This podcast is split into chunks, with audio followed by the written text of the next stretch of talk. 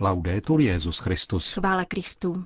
Posloucháte české vysílání Vatikánského rozhlasu v pondělí 7. května.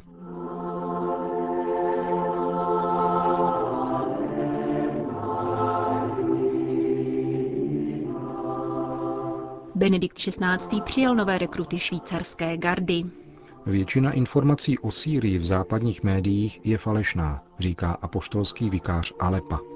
Ve Spojených státech vzbudila rozruch kniha zabývající se historicky nejasnou postavou zakladatele islámu. Dnešním pořadem vás provázejí Jana Gruberová a Milan Glázer. Zprávy vatikánského rozhlasu. Vatikán. Benedikt XVI. dnes přijal nové rekruty švýcarské gardy, kteří včera skládali slavnostní přísahu.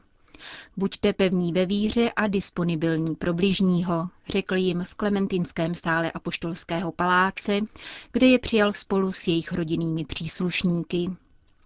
Za zmínku stojí, že jeden z nových členů švýcarské gardy má české kořeny. Tajemstvím vaší práce ve Vatikánu je služba Kristu, ujistil papež 26 nových rekrutů a zdůraznil důležitost jejich poslání ve službě církvy a těm, kteří putují ke hrobům apoštolů. Buďte pozorní jedni ke druhým a zachovávejte způsoby evangelní lásky ve vztazích k lidem, s nimiž se denně setkáváte.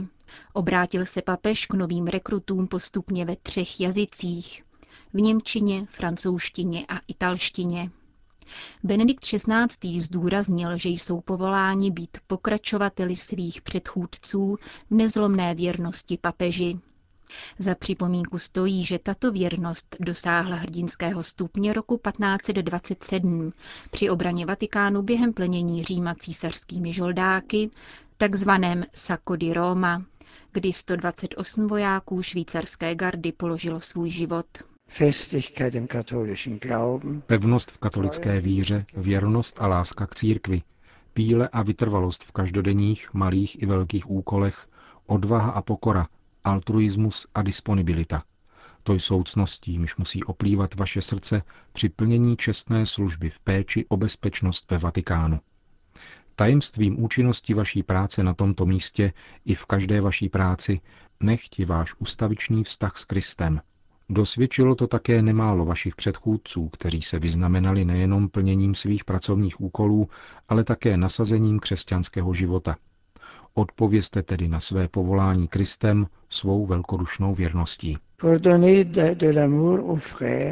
Aby bylo možné prokazovat lásku bratřím, je nezbytné čerpat ji ve výhni božské lásky, modlitbou, nasloucháním božího slova a životem celé koncentrovaným na tajemství Eucharistie – Drazí přátelé, využijte času stráveného tady v Římě k růstu v přátelství s Kristem, aby vaše láska k jeho církvi sílila a mohli jste dosáhnout cíle každého pravého křesťanského života, tedy svatosti. Svatý otec v závěru své promluvy zmínil probíhající mariánský měsíc a svěřil členy švýcarské gardy mateřské přímluvě Pany Marie aby jim vyprošovala vzrůstající zkušenost hlubokého společenství s Bohem, jež se začíná na zemi a bude dovršeno v nebi.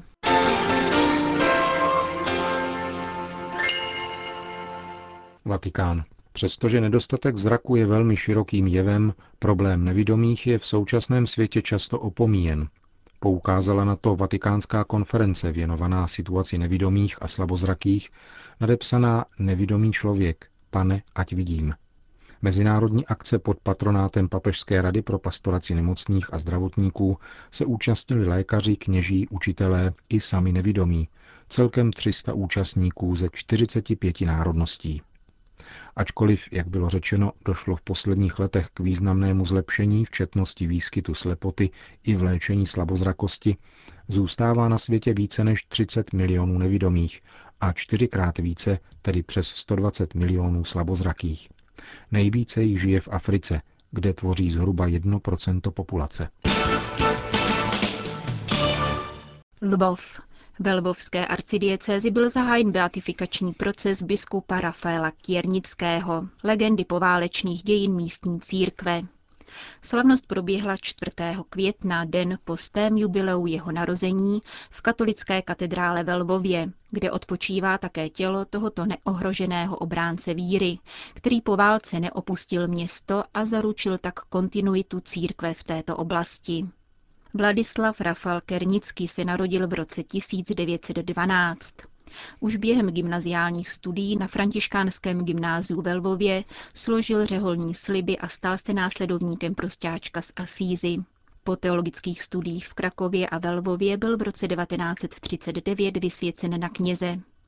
Za německé okupace působil jako spojka armii krajovej, tedy zemské armády, největší organizace polského odboje za války.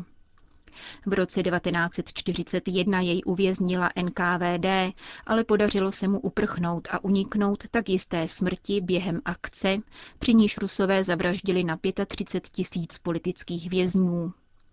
Znovu byl zatčen v roce 1944 a čtyři roky vězněn v různých lágrech.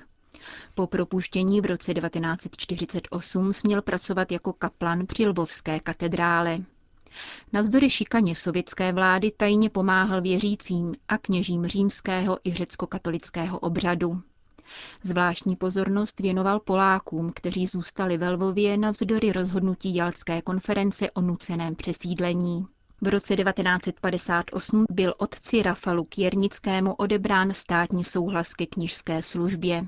Přesto nadále tajně sloužil, byl vyhlášeným spovědníkem, sloužil mše svaté za zavřenými dveřmi v kostele svatého Antonína, v nemocnicích a po domech. Od roku 1964 směl znovu sloužit veřejně.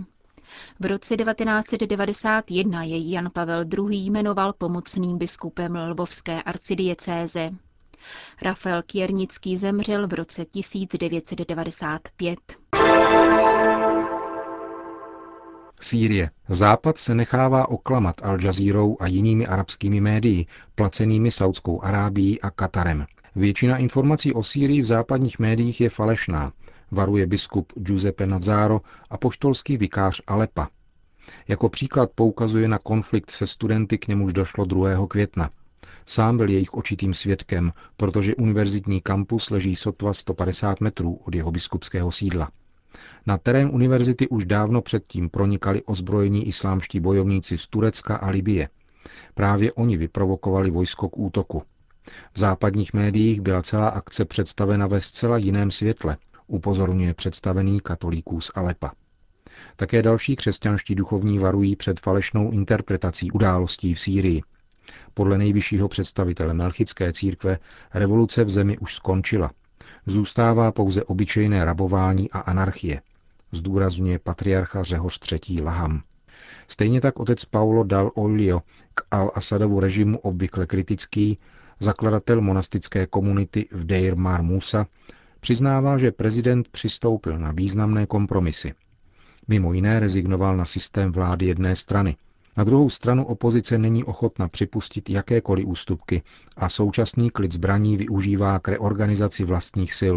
Jediným řešením pro Sýrii by dnes byly negociace na nejvyšší úrovni, domnívá se otec Dallodio.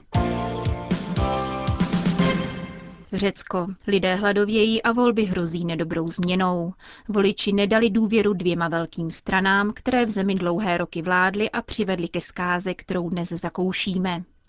Předseda katolického episkopátu Řecka Monsignor Francesco Papamanolis takto schrnuje své povolební dojmy v této zemi. Nyní bude velmi těžké utvořit nějakou vládu, domnívá se aténský arcibiskup. Nejsou proto vyloučeny ani nové volby už letos v červnu. Podobně se vyslovil i katolický biskup pro byzantský obřad v Řecku Monsignor Dimitrios Salachas, podle něhož jsou volby jasným znamením protestu. A co hůře, vyjadřují možná silný ukazatel nechuti a nedůvěry v politiku mezi velkým množstvím voličů. V každém případě je jisté, že tyto volby problémy Řecka nevyřešily. Díváme se dnes na zemi, která ztratila naději, je rozdělena a sklíčena tváří v tvář ekonomické a finanční krizi. Opravdu nevím, co dokáže parlament rozdrobený na tolik stran a vyznačující se kvetoucím nacionalismem, říká katolický biskup pro východní obřad v Řecku, Monsignor Salachas, pro italskou agenturu SIR. Spojené státy. Existoval skutečně Mohamed? Tak zní titul knihy historika a islamologa ze Spojených států Roberta Spencera. První z bodů, který vedl autora k vyslovení této na první pohled provokativní otázky, je fakt, že Mohamedovu smrt v roce 632 poprvé zmiňují historické prameny až o sto let později. Také historické zdroje národů porobených Araby nikdy nemluví o postavě Mohameda a neužívají ani pojmů islám či Korán. Hovoří o Saracénech, Izmaelitech či Hagariánech, ale nikdy ne o muslimech. Rovněž arabští dobyvatelé prvních 60 let své vlády nepoužili na svých mincích a pamětních nápisech slova islám či Korán. Jen občas se vyskytne jméno Mohamed a minimálně ve dvou doložených případech je jeho jméno doprovázeno dokonce symbolem kříže. Velmi vážným problémem je pak samotný Korán, který podle islámských pramenů nebyl šířen před rokem 650. A arabové, stejně jako židé či křesťané, zmiňují existenci Koránu až koncem 8. století, tedy skoro 200 let po událostech, které tato kniha popisuje.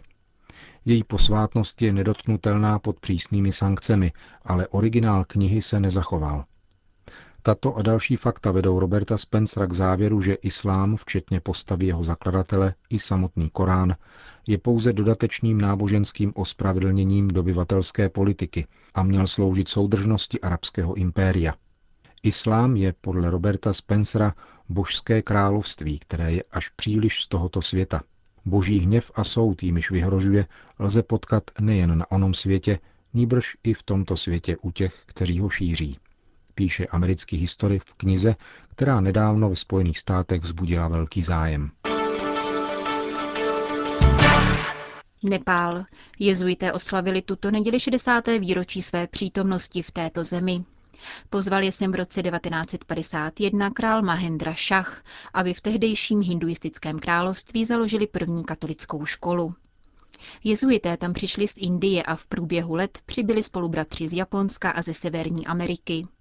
Dnes pracuje v Nepálu celkem 70 jezuitů, dalších 30 je na různých stupních řádové formace a pět jich pracuje v misiích. Oblast vzdělání a výchovy je nadále hlavním působištěm zdejších jezuitů. A vedle toho se starají také o tisíce uprchlíků ze sousedního Bútánu. V Nepálu je katolická církev institučně spravována prostřednictvím apoštolského vikariátu, v jehož čele stojí jezuitský biskup Antony Sharma. V Nepálu žije 7 tisíc katolíků z celkového počtu 30 milionů obyvatel. Washington. Vítězstvím obránců života skončil americký bojkot produktů globálního dodavatele nápojů PepsiCo. K protestu se připojuje rovněž organizace ProLife v mnoha dalších zemích světa.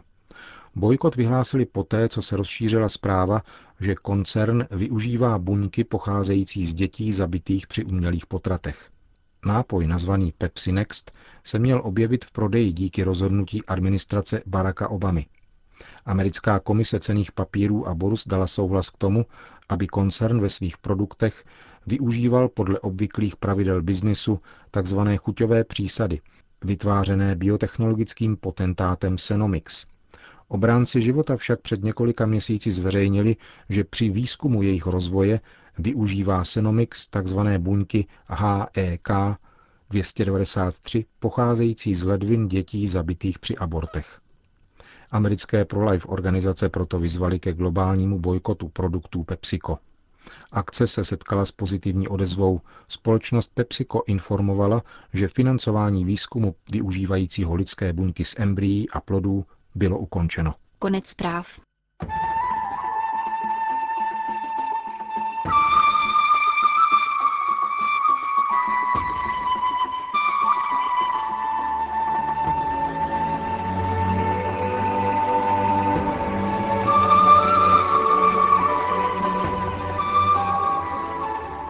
Končíme české vysílání vatikánského rozhlasu. Chvála Kristu. Laudetur Jezus Christus.